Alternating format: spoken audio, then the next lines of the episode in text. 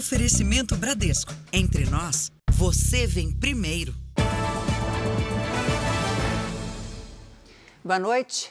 Boa noite. Usar capacete com fone e microfone embutidos para falar ao celular tem se tornado um hábito entre motociclistas. Mas a prática comum é proibida no Brasil. O dispositivo é acoplado ao capacete para a comunicação do motociclista. O microfone e os fones são colocados por dentro do forro. Os modelos custam a partir de 499 reais. Fabiano diz que 8 entre 10 clientes querem a tecnologia para conectar ao celular. Você não precisa oferecer, a pessoa já vem com isso na cabeça já. Uso para navegador, para se, se locomover, sem precisar olhar o celular, é só escutar. Ter o equipamento não é proibido, mas pelo Código de Trânsito Brasileiro, ele não pode ser usado por quem está pilotando para fazer chamadas com o celular, nem para ouvir música. É como o condutor usar fones de ouvido, o que dá multa de 130 reais e cinco pontos na carteira. O problema é conseguir fazer a fiscalização com o rosto do motociclista coberto pelo capacete, ainda por cima em movimento, pode ser muito difícil para o policial ou agente de trânsito flagrar a infração. Se o agente conseguisse certificar que existe um, um aparelho aqui no, no, no condutor, ele vai ter que se equiparar um artigo do CTB para fazer uma autuação. Ele vai colocar, utilizando fone de ouvido. Parado numa blitz, o Reginaldo estava com o equipamento no capacete, mas desligado e não levou multa. Mas admitiu que costuma usar para falar ao celular. Em uma certa região, não dá para ficar curando a moto, aí já fala diretamente aqui. Já o Valdeir não escapou, porque o celular estava bem visível preso no capacete. Você costuma usar o celular aqui? Na... Não, primeira vez. Você começa a ouvir o barulho do celular, né, interagir com, com os sinais sonoros do celular, você não ouve sirene, você não ouve buzina. Se o avanço da tecnologia torna mais difícil a fiscalização, o que não muda é o risco de usar o celular no trânsito. Essa utilização ela gera uma falta de atenção do motociclista. Né? Existem estudos da Organização Mundial da Saúde que diz que né, a utilização de um celular, por exemplo, aumenta em 400 vezes né, a probabilidade, né, o risco de acontecer um acidente. Veja agora outros destaques do dia. Banco Central mantém inalterada a taxa de juros. Senado aprova nome indicado por Lula para a vaga de ministro do Supremo. Brasileiro confessa que matou ex-namorada na Austrália. Governo federal lança programa para aumentar a segurança em aeroportos. Sons de batidas são captados em área de busca onde o submarino desapareceu. Explosão em Paris deixa dezenas de feridos. Em entrevista na prisão, Daniel Alves diz que é inocente e perdoa a mulher que fez a denúncia. Na série especial, como a falta de luz afeta as famílias que vivem na cidade grande.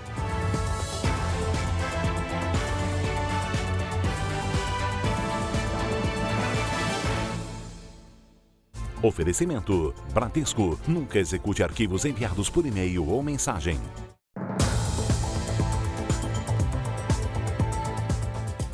O governo federal anunciou hoje o programa Aeroportos Mais Seguros. Serão instalados novos equipamentos para a inspeção das bagagens. O aumento da segurança é para evitar casos como o das brasileiras que tiveram as malas trocadas e só conseguiram provar a inocência depois de ficar mais mais de um mês presas, acusadas de tráfico na Alemanha.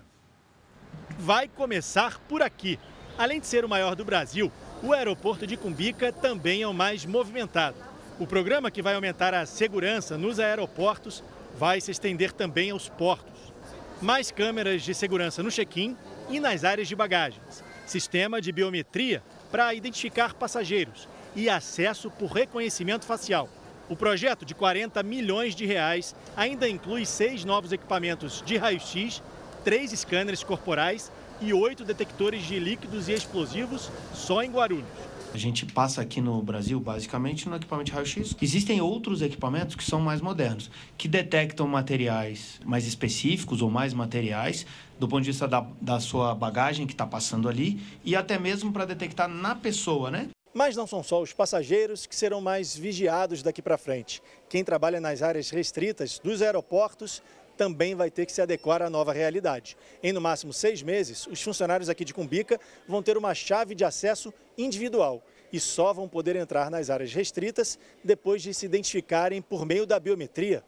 O uso do celular também vai ser restrito.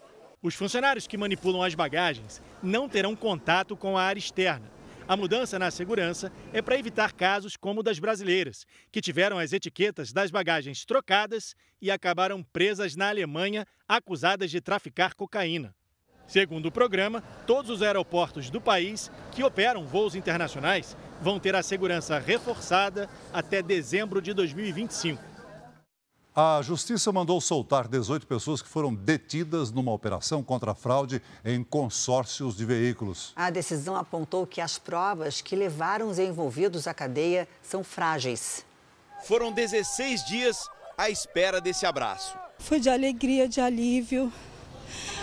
Sem nem explicar o que eu senti ali quando eu vi minha filha. A filha de Diana foi uma das 18 pessoas apontadas pela polícia como integrantes de uma quadrilha que oferecia falsos consórcios de veículos. Elas foram detidas no escritório no centro do Rio. A maioria trabalhava há pouco tempo no local. Como toda jovem quer trabalhar de carteira assinada, é um sonho, e não sabia da índole da empresa. As famílias conseguiram o habeas corpus da justiça. A decisão aponta a fragilidade nas provas dos envolvidos e cita o caso de Lívia Ramos de Souza, que havia começado a trabalhar recentemente. A jovem de 18 anos ainda estava em treinamento quando foi detida. Eu colocava um prato de, de, de uma colher na boca, eu não comia mais, porque eu não sabia como que ela estava vivendo aqui dentro, né? A liberdade não significa o fim dessa história. Todos ainda respondem pelos crimes de estelionato, formação de quadrilha e propaganda enganosa. Agora, as famílias esperam que o Ministério Público leve em consideração a decisão da Justiça e peça o arquivamento do caso. Contra fatos não há argumentos. Eu nunca vi uma prisão, uma prisão arbitrária sem provas nenhuma. Tá? Se a partir do momento que tivesse provas, minha filha não estava saindo daí com essas, com essas pessoas daí. Nós procuramos o Ministério Público e a Polícia Civil para falar sobre o caso, mas até agora não tivemos resposta.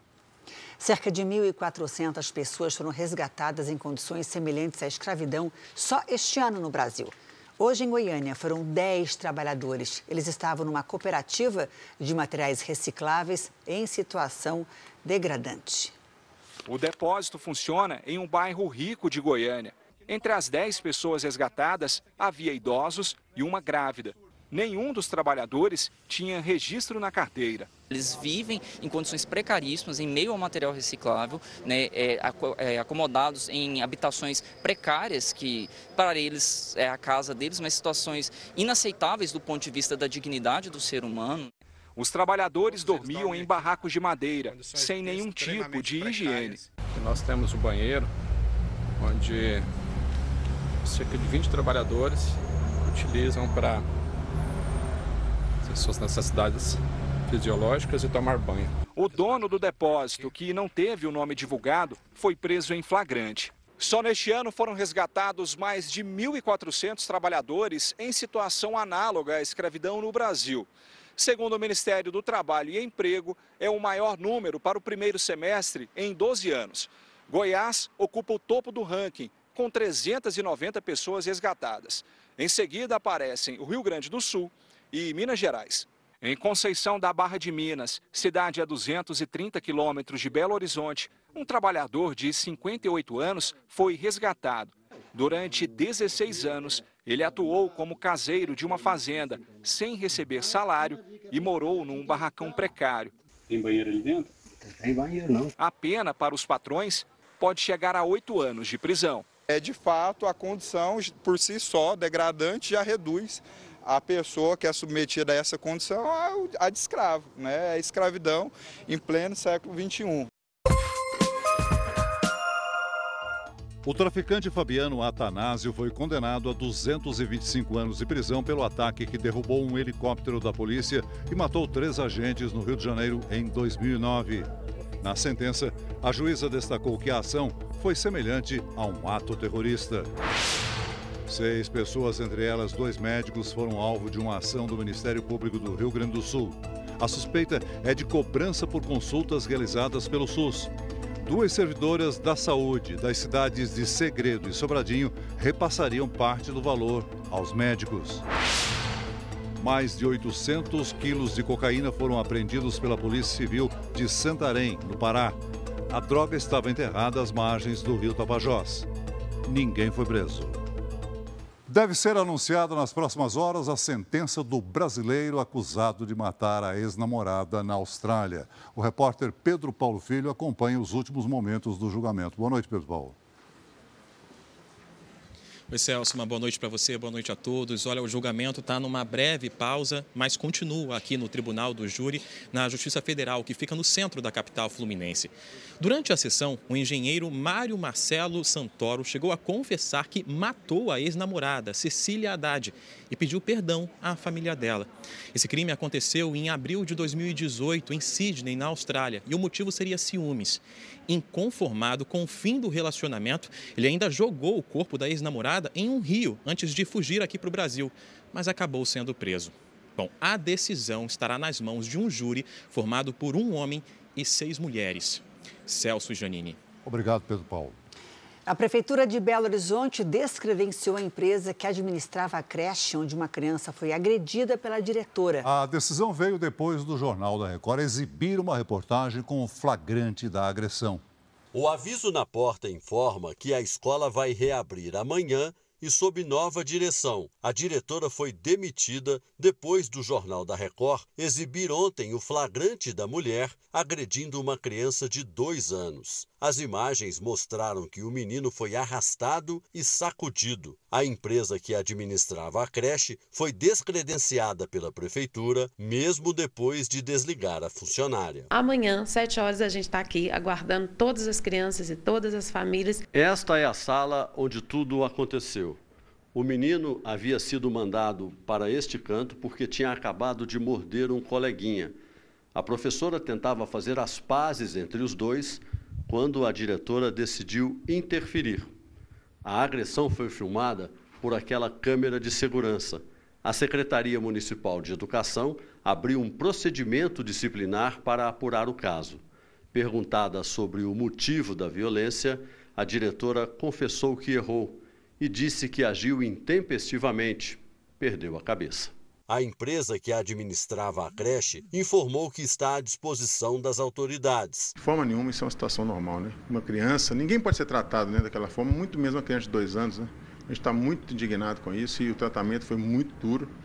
Inclusive, vai ter que responder isso até judicialmente, né? Com certeza vai ter ações judiciais para tratar disso. Hoje surgiu mais uma denúncia contra a creche. Esta mulher, que não quer se identificar, diz que o neto, também de dois anos, foi agredido por outra funcionária, uma professora, em agosto do ano passado. Ele me contou que a professora tinha apertado o rosto dele, beliscado o braço dele que ele não queria ir mais para aquela escolinha. Ao reclamar com a diretora, a avó diz que foi ameaçada. Falando para mim calar minha boca, entendeu? Porque senão ela ia dar um jeito de tampar minha boca. O dono do barco de pesca que naufragou em Santa Catarina na última sexta-feira falou hoje pela primeira vez sobre o acidente. O André Rode tem ao vivo as informações. Oi, André, boa noite aí para você. Boa noite, Janine e Celso. Em uma entrevista coletiva agora há pouco, o dono da embarcação, Maurício Manuel da Silva Filho, não quis explicar por que o barco partiu para o mar aberto quando havia um alerta de perigo. Ele alegou que as informações serão prestadas no inquérito administrativo da Marinha, que corre em segredo. As ondas chegavam a 4 metros de altura após a passagem de um ciclone extratropical. Um dos sobreviventes disse que havia somente três coletes salva-vidas, mas o proprietário afirma que o barco tinha todos os itens de segurança.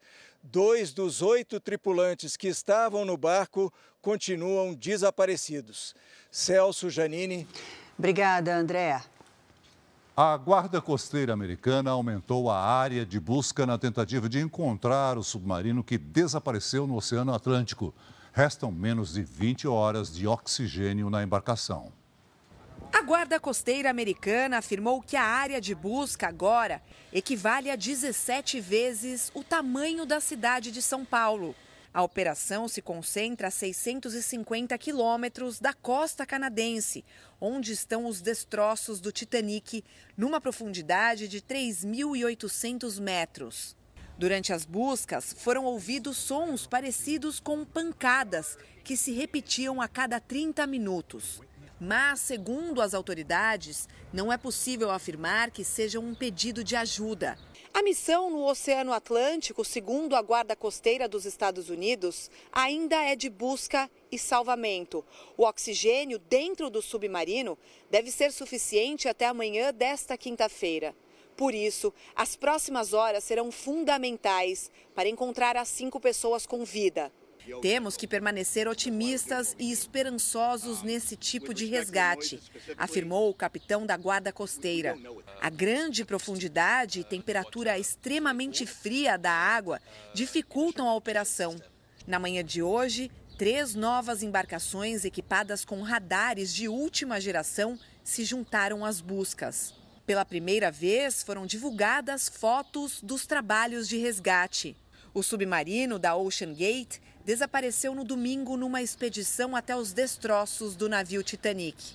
Dentro da embarcação estão o piloto, que é o dono da empresa, um empresário britânico, outro empresário paquistanês e o filho dele, e um ex-comandante da Marinha Francesa. Eles estão num espaço de apenas 6 metros e meio de comprimento por 3 de largura.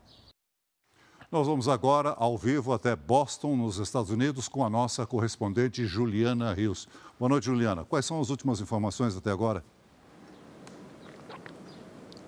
Olá, boa noite, Celso, Janine. As equipes relataram agora há pouco que as condições climáticas estão bem difíceis. O vento está muito forte, as ondas muito altas e isso tudo atrapalha o trabalho do resgate. A previsão é que a partir da madrugada a situação climática melhore na região. Faltam menos de 20 horas para a reserva de oxigênio se esgotar no submarino. Novas embarcações chegaram à região para ajudar, entre elas um barco norueguês equipado com robôs subaquáticos que vão mapear o fundo do mar. A Marinha Americana também enviou um equipamento capaz de içar grandes objetos da água. Celso Janini. Obrigado, Juliana. No segundo dia da visita oficial à Itália, o presidente Lula conversou com autoridades sobre questões climáticas. Outro tema tratado foi o acordo de livre comércio entre a União Europeia e o Mercosul. Esse foi o principal dia da viagem a Roma. Em uma declaração feita depois do encontro com o prefeito da cidade, o presidente Lula afirmou que a crise climática foi um dos temas do debate. O Brasil tem uma matriz energética possivelmente a mais limpa do mundo. O Brasil tem um compromisso de zerar o desmatamento na Amazônia até 2030. E esses foram assuntos que eu discuti com o presidente, com a primeira-ministra e com o prefeito Galtieri. Mais cedo, Lula se reuniu com a primeira-ministra Giorgia Meloni, eleita em setembro do ano passado e ainda teve uma reunião com o presidente italiano, que está no cargo desde 2015. O presidente Lula foi recebido pelo presidente italiano Sérgio Mattarella no Palácio do Quirinal, em Roma. Na agenda, temas como cooperação na área da defesa e o acordo de livre comércio entre Mercosul e União Europeia. Destravar a negociação do pacto com os europeus é um dos principais objetivos do governo brasileiro nos próximos meses. Lula também teve um encontro com o Papa Francisco. Amanhã, o presidente embarca para a França, etapa final da terceira viagem para a Europa neste mandato. Aqui no Brasil, o Senado deve votar ainda hoje o novo marco fiscal para o controle dos gastos públicos. O projeto foi modificado pelos senadores e terá que ser analisado de novo na Câmara. O texto foi aprovado pela manhã na Comissão de Assuntos Econômicos e depois enviado para o plenário do Senado. O projeto passou por mudanças. Os senadores retiraram das regras que limitam os gastos públicos as despesas com o Fundeb, o Fundo de Manutenção e Desenvolvimento da Educação Básica, os custos com o fundo que financia segurança, saúde e educação do Distrito Federal e os gastos com as áreas de ciência, tecnologia e inovação. Com as mudanças no chamado arcabouço fiscal, a Câmara dos Deputados terá que analisar o texto novamente. Neste momento, não há acordo com os deputados para manter as despesas com ciência, tecnologia e inovação fora do marco fiscal. Os parlamentares vão discutir o tema no início do próximo mês. A Câmara terá uma semana inédita, movimentada, talvez a mais importante das últimas décadas, que vai ser a semana ininterrupta de 3 a 7 de julho. E aí, numa votação muito mais simples, porque nós nos debateremos e, e discutiremos só a respeito das mudanças que, porventura, o Senado venha fazer. Não, é? não vai ser mais aquela discussão ampla. O ministro da Fazenda, Fernando Haddad, disse hoje que o sucesso das novas regras fiscais depende da aprovação da reforma tributária. A reforma tributária é um dos pressupostos do, da regra fiscal porque ela traz segurança. Ninguém aguenta mais, nem o, nem o fisco aguenta, nem o contribuinte, porque está todo mundo pisando em solo, num solo pouco firme. Nós não temos segurança nem para tomar as decisões de investimento, tanto do lado privado quanto do lado público. O presidente em exercício, Geraldo Alckmin, falou exclusivamente ao Jornal da Record sobre o novo arcabouço fiscal. Eu entendo que o regime fiscal é fundamental, é ele que dá a garantia de que nós vamos ter uma estabilidade da dívida sob PIB e depois a sua queda, com superávites primários consecutivos. Vamos então a Brasília saber como está a votação do arcabouço fiscal no Senado. Quem acompanha a sessão é o repórter Tiago Nolasco. Boa noite, Tiago. Oi, Celso. Boa noite para você, para Janine e para todos. Os senadores encerraram agora há pouco o processo de discussão e, nesse momento, estão orientando a votação. A expectativa é pela aprovação do arcabouço fiscal aqui no Senado, onde o ambiente é considerado mais favorável para a proposta do governo. Depois da análise do texto principal, os senadores vão discutir propostas de mudanças no projeto, que ainda vai voltar para a Câmara dos Deputados. O novo marco fiscal vai substituir o teto de gastos e cria um piso para o crescimento das, das despesas públicas, que só poderão aumentar se houver também um aumento da arrecadação. É com vocês em São Paulo. Obrigado, Tiago. O senador Marcos Duval, do Podemos do Espírito Santo, informou que vai se afastar das funções no Congresso por orientação médica. Na semana passada, ele foi alvo de uma operação da Polícia Federal que investiga se o parlamentar estaria envolvido num suposto plano de tentativa de golpe depois das eleições. O senador nega que tenha cometido qualquer crime. Marcos Duval será substituído na CPI dos atos de 8 de janeiro pelo senador Marcos Rogério, do PL de Rondônia. O Comitê de Política Monetária do Banco Central decidiu manter a taxa básica de juros em 13,75% ao ano. A justificativa do Copom é o cenário de desaceleração da economia previsto para os próximos meses. Foi a sétima reunião em que o comitê manteve a taxa Selic. A próxima está marcada para agosto e especialistas estimam que a taxa básica fique em torno de 12% até o final do ano. A Selic é utilizada pelo Banco Central para o controle da inflação. Um dos maiores grupos de comunicação dos Estados Unidos abriu um processo contra o Google por monopólio do mercado de publicidade digital. A Big Tech teria lucrado seis vezes mais que o valor total arrecadado pelos jornais do país, que vendem espaço para propaganda nos próprios sites. A denúncia feita à Justiça Americana em Nova York foi movida pela Gannett, conglomerado com mais de 200 jornais diários dos Estados Unidos. O grupo de comunicação reclama que a falta de concorrência diminui o valor arrecadado com os espaços publicitários da internet. Segundo a denunciante, o Google lucrou o equivalente a mais de 140 bilhões de reais com a venda de anúncios em sites de jornais quantia seis vezes maior que a receita de publicidade digital de todas as publicações de notícias dos Estados Unidos somadas. O presidente da Gannett diz que os anúncios são a principal fonte de renda dos portais online e que, sem uma competição livre e justa, os jornais terão que interromper investimentos e demitir funcionários. Na Europa, o órgão que regula o mercado para evitar monopólios concluiu que o Google tem vantagem em relação a outras empresas. Segundo a Comissão Europeia, a companhia favorece a exibição dos próprios serviços em páginas de buscas, em detrimento dos concorrentes. A gigante de tecnologia nega o monopólio e afirma que as empresas que usam as ferramentas do Google para vender propaganda ficam com a maior parte da receita. Aqui no Brasil, o primeiro dia do inverno foi de frio e chuva no sul e calorão e tempo seco na região norte do país. Oi, Lidiane, boa noite para você. Esse contraste vai continuar nos próximos dias? Continua assim, Janine. Boa noite para você. Oi, Celso, muito boa noite. Boa noite a todos aí de casa. As imagens de satélite mostram as nuvens mais carregadas sobre o Rio Grande do Sul. Amanhã, uma frente fria se forma e leva chuva para Santa Catarina e para o Paraná.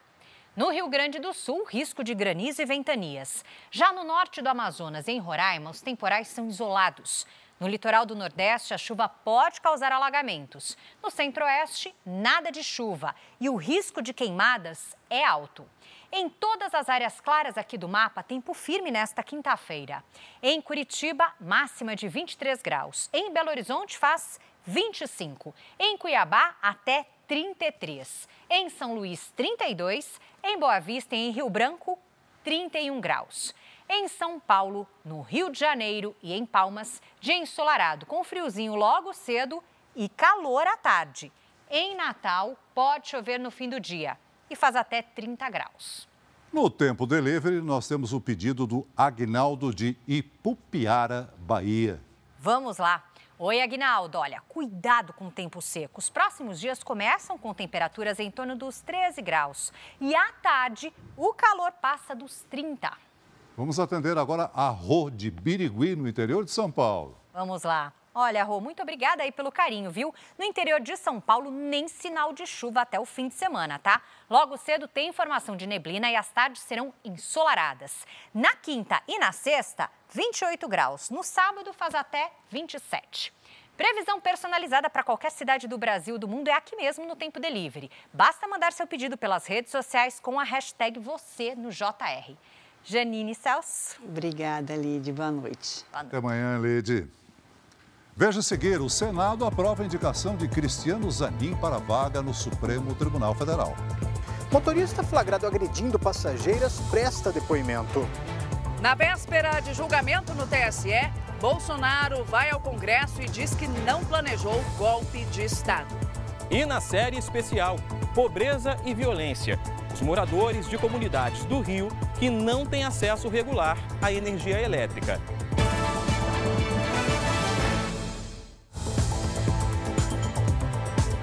Nós vamos voltar direto a Brasília com Tiago Nolasco, porque os senadores acabaram de aprovar o texto base do arcabouço fiscal. Tiago. Celso, o texto base foi aprovado com 55 votos a favor e 17 contrários.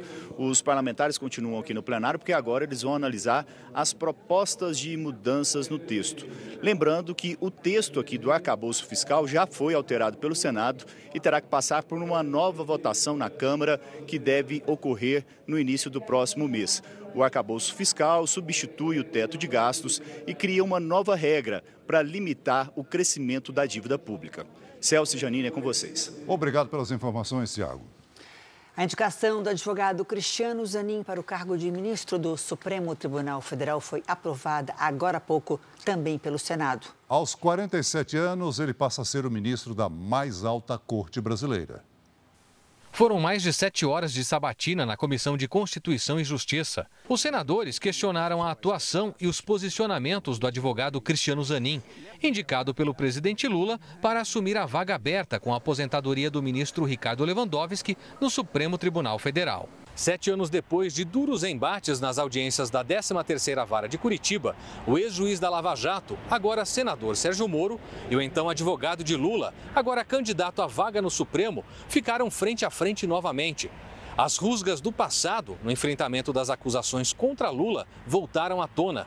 Moro disparou 14 perguntas. Não existe aí nenhuma questão pessoal envolvida, mas é nosso dever fazer uma sabatina com, com questões que às vezes podem ser uh, difíceis. Moro questionou o relacionamento entre Zanin e Lula, alegando que o advogado foi padrinho de casamento do presidente com a primeira-dama Janja da Silva. E ainda cutucou o candidato sobre a anulação de processos contra Lula. E se Zanin pretende se declarar suspeito em ações da Lava Jato que eventualmente forem julgadas no STF. Todos nós sabemos que, no passado recente, é quase tudo que funcionava em varas é, especializadas, varas criminais, muitas vezes recebia a etiqueta de lava-jato. Então, é, isso é, não é para mim um critério para um controle jurídico, mas sim aquele que a lei prevê, que é exatamente colocar, analisar a, as partes e o conteúdo, e uma vez identificada uma, uma questão é, uma hipótese de impedimento ou suspeição, eu não terei o menor é, problema em declarar o impedimento ou a suspeição e não participar do julgamento se aprovado for por esse Senado. Zanin também respondeu que irá atuar de forma independente na Suprema Corte e rebateu críticas sobre a anulação de processos contra Lula. A minha relação com o presidente Lula é uma relação que se estabeleceu ao longo do tempo na condição de advogado, eh, eu tive uma convivência eh, bastante frequente com, com o presidente Lula. Eh, não sou, não fui padrinho do casamento do presidente Lula e é, prezo muito esta, esta relação, assim como a relação que tenho é, com outras pessoas, inclusive deste, deste Senado da República. Senadores se dividiram sobre o apoio ao advogado. Acho que a questão hoje mais premente que tem no nosso país é o fato de nós termos uma pessoa que é vítima, que é investigador, denunciador e julgador no país. E isso atenta contra o processo legal. Voto é não. A não ser aos olhos intencionalmente míopes da maldade, da própria mentira, o doutor Cristiano Zanin, foi visto aqui nessa sabatina, atende satisfatoriamente, sobejamente aos requisitos reclamados pela Constituição Federal. No início da noite, Zanin foi aprovado em votação no plenário do Senado por 58 votos a 18. Zanin tem 47 anos e nasceu em Piracicaba, no interior de São Paulo. Formado pela PUC, é especialista em direito civil, processual e empresarial. Cristiano Zanin ganhou destaque ao defender o presidente Lula nos processos da Lava Jato.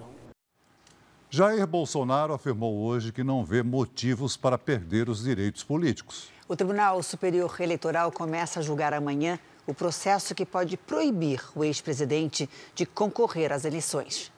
Jair Bolsonaro esteve hoje no Congresso Nacional com os filhos parlamentares e outros aliados do Poder Legislativo. Na opinião dele, a reunião que fez com embaixadores no Palácio da Alvorada em julho do ano passado, com críticas ao sistema eleitoral brasileiro, não pode ser motivo para perder os direitos políticos. Por que, que eu me reuni com embaixadores em julho do ano passado, fora do período eleitoral. Foi porque dois meses antes, o senhor ministro Edson Fachin havia se reunido com embaixadores também, que não é competência dele. Reunião com embaixadores, tratar de política externa é competência privativa do presidente da República.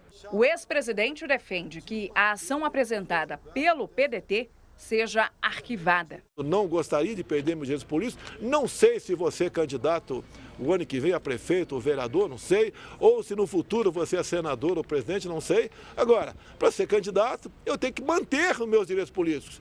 E isso não é motivo à acusação de reunir com embaixadores. Bolsonaro disse ainda que não tramou golpe contra o resultado das eleições. O julgamento da ação começa amanhã, aqui no Tribunal Superior Eleitoral. Os ministros vão julgar se Jair Bolsonaro abusou do poder político e fez uso indevido dos meios de comunicação durante a reunião com os embaixadores. Se condenado, Bolsonaro pode ficar inelegível por oito anos. A polícia de São Paulo ouviu um motorista de aplicativo que foi flagrado agredindo uma passageira e a filha dela. Ele negou que tenha xingado a mãe e a criança dentro do carro, mas admitiu que puxou a mulher pelo braço.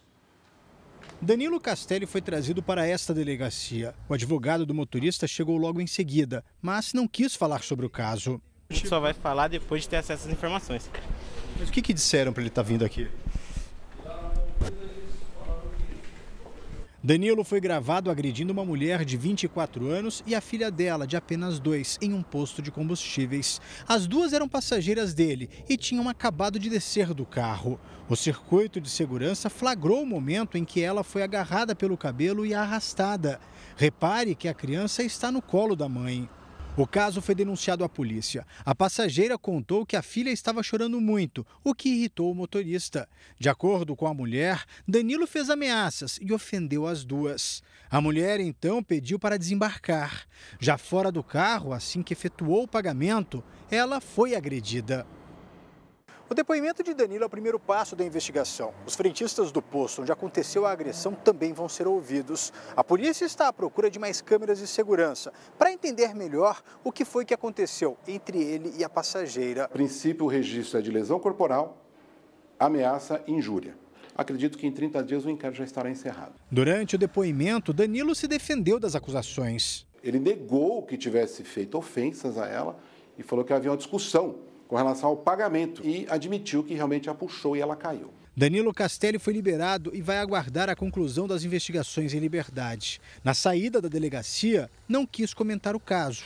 Ele já foi banido do aplicativo em que trabalhava. O Tribunal de Justiça de São Paulo retomou o julgamento do empresário Tiago Brenan, em que ele responde pelo crime de estupro de uma americana que mora no Brasil. O empresário participou da sessão por videoconferência e pela primeira vez foi interrogado.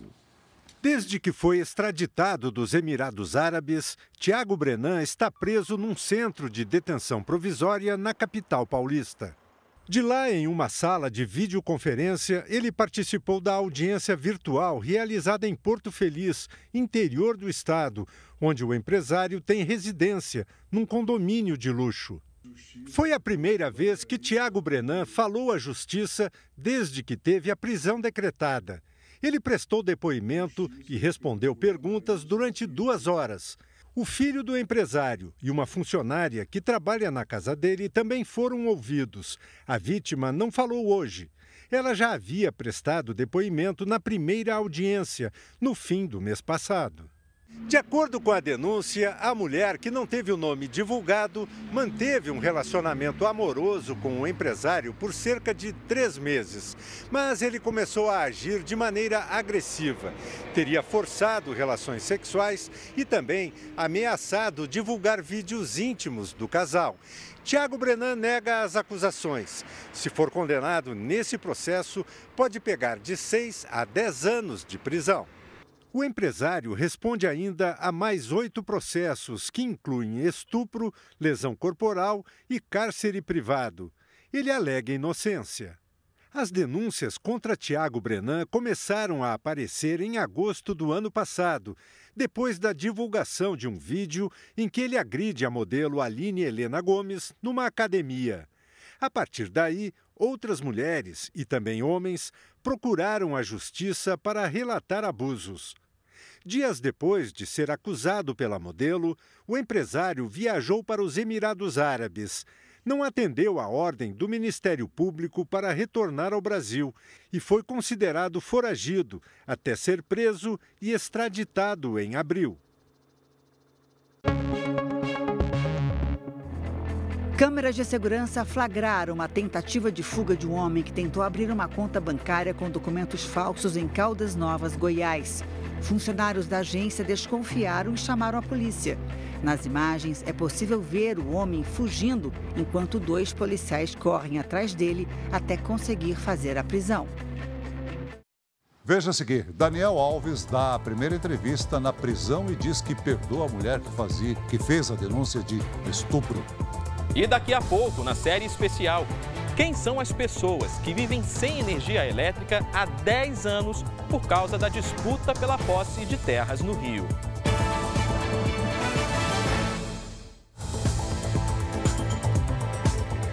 O jogador Daniel Alves concedeu a primeira entrevista desde que foi preso acusado de estupro na Espanha. O brasileiro reafirmou que a relação foi consensual e se colocou como vítima da situação ao dizer que perdoa a mulher que fez a denúncia. Daniel Alves falou ao jornal espanhol La Vanguardia. A repórter foi ao presídio para entrevistá-lo. O lateral disse estar com a consciência tranquila e que nunca machucou ninguém de forma intencional, inclusive a jovem de 23 anos que o acusa de estupro. Afirmou ainda que não sabe se ela tem a consciência tranquila, se dorme bem, mas que a perdoa, mesmo sem entender por que ela fez a denúncia. O brasileiro reiterou que a relação foi consensual. Quando foi questionado sobre as diferentes versões que deu até agora no processo, o lateral contou que mentiu para tentar salvar o casamento. Afirmou que só conseguiu dizer a verdade depois de falar para a esposa, Joana Sanz, o que havia acontecido e pedir perdão. A modelo anunciou a separação do jogador em março. O suposto estupro teria acontecido na madrugada de 30 de dezembro, numa casa noturna em Barcelona. Daniel Alves está preso desde 20 de janeiro. O julgamento deve acontecer entre outubro e novembro. Uma explosão no centro de Paris deixou 37 pessoas feridas, quatro em estado grave. Os bombeiros procuram por dois desaparecidos. A explosão foi por volta das 5 horas da tarde, meio-dia no horário de Brasília. Com o impacto, parte da fachada do prédio desabou. Uma nuvem de fumaça se destacava no horizonte. Parecia uma bomba. Eu deixei tudo para trás e saí correndo, disse o gerente de uma loja que trabalha próximo ao local. O prédio abrigava uma escola particular de moda e design. Dezenas de pessoas se feriram. Quatro estão internadas em estado grave e há dois desaparecidos. 70 caminhões de bombeiros e 270 agentes foram mobilizados para evitar que as chamas tomassem conta de outros edifícios. A polícia interditou pelo menos cinco ruas e aqui é o máximo que a gente pode se aproximar. A explosão aconteceu em uma região bem central, no quinto bairro de Paris. Apesar de residencial, o local é bem movimentado, porque tem vários bares e restaurantes. O local da explosão fica perto de um hospital e de uma maternidade, e também de um dos pontos turísticos mais visitados da capital francesa, o Jardim de Luxemburgo. Nas ruas, muitas pessoas relataram cheiro de gás. Dava para sentir na rua inteira, contou esse estudante. Uma perícia vai determinar a causa da explosão. Subiu para 48 o número de mortos durante uma rebelião num presídio feminino de Honduras.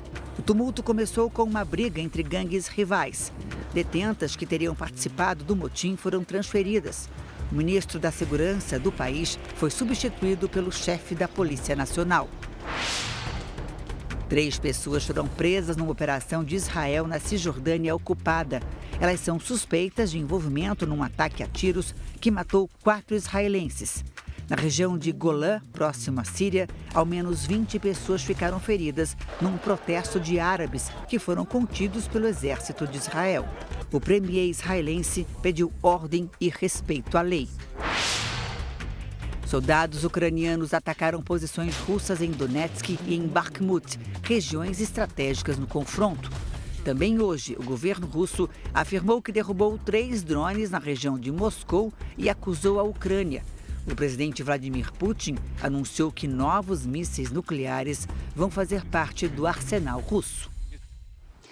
A falta de luz atinge milhões de brasileiros e até na segunda maior cidade do país há moradores que não têm acesso à energia elétrica, isso em casa. Em comunidades do Rio de Janeiro, a falta de dinheiro e a violência são as principais responsáveis pela pobreza energética.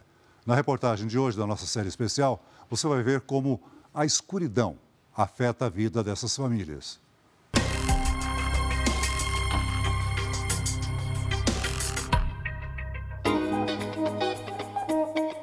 O Rio de Janeiro é luz. Do sol na praia, dos refletores do Maracanã, dos fogos de artifício do Réveillon São quase 7 milhões de habitantes e mais milhares de turistas que circulam por aqui todos os dias, deslumbrados com as maravilhas de uma cidade que não para.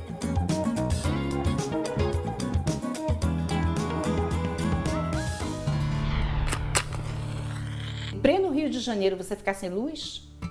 Né? Todo mundo com luz e você sem luz? Você viver no escuro, na escuridão? Que às vezes a gente fala, poxa, todo mundo tem luz, a gente não tem, né? Por quê? A gente não tem luz, né? E realmente a gente se sente assim excluída, né? As lâmpadas estão no lugar, mas não acendem. São uma recordação da energia elétrica que um dia chegou até a casa. Estamos na Floresta da Tijuca, no coração do Rio de Janeiro. Desde 2013, um grupo de famílias tenta viver por aqui sem eletricidade. Segundo os moradores, o terreno pertencia à Sociedade Hípica Brasileira, que cedeu o espaço a funcionários no século passado. Mas o governo federal entende que o local faz parte de uma área de preservação ambiental e não deveria estar ocupado. A fiação aparente até foi substituída pela subterrânea. Mas diante da disputa, tudo foi deixado de lado, inclusive os moradores. Tudo que a gente compra tem que ser consumido, que estraga tudo, né?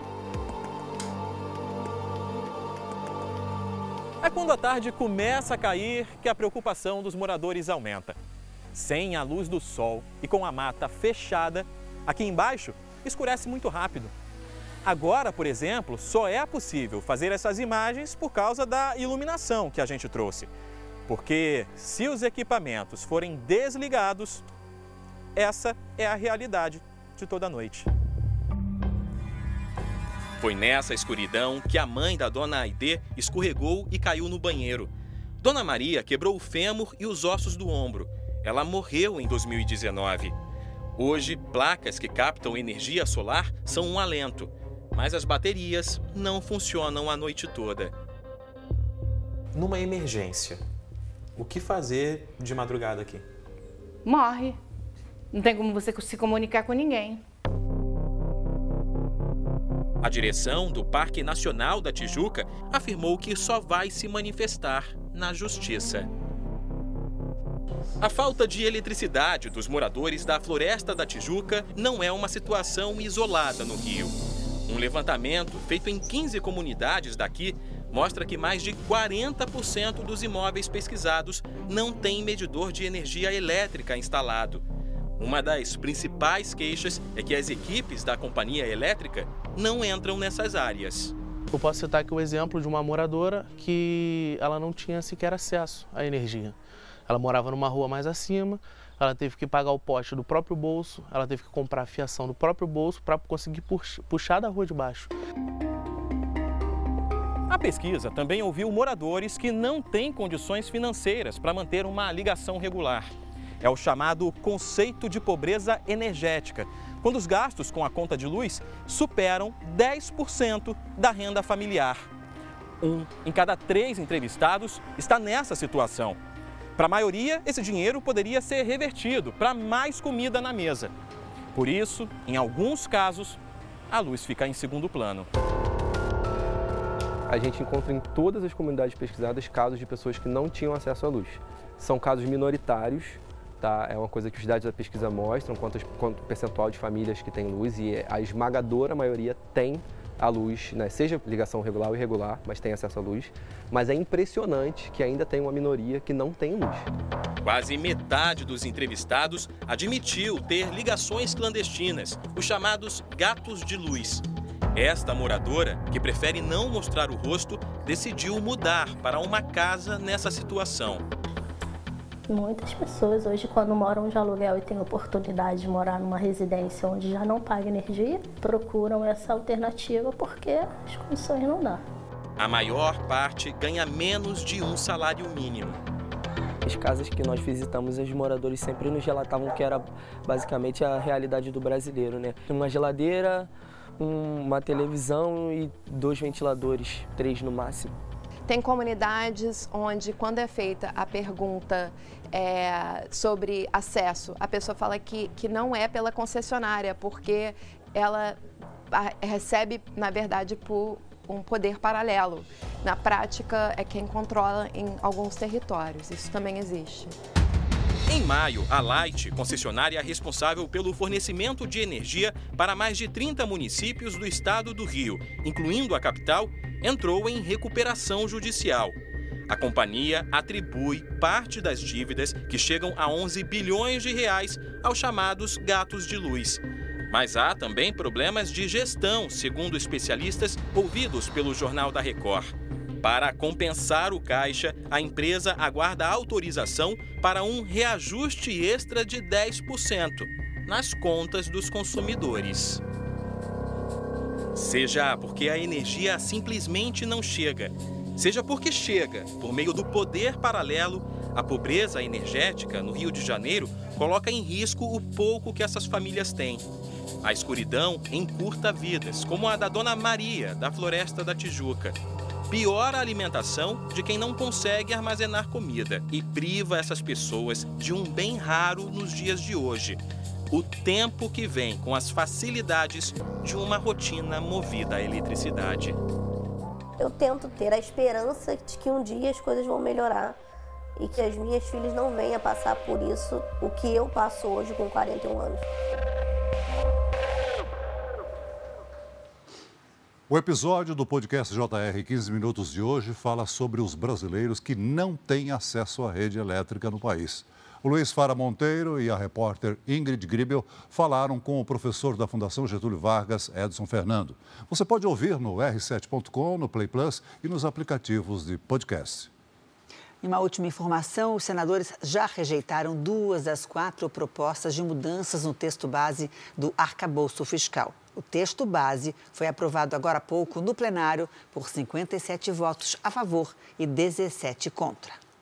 O Jornal da Record de hoje termina aqui. Essa edição na íntegra e também a nossa versão em podcast estão no Play Plus e em todas as nossas plataformas digitais. À meia-noite e meia tem mais Jornal da Record. Fique agora com mais um episódio marcante da história de Davi na série Reis.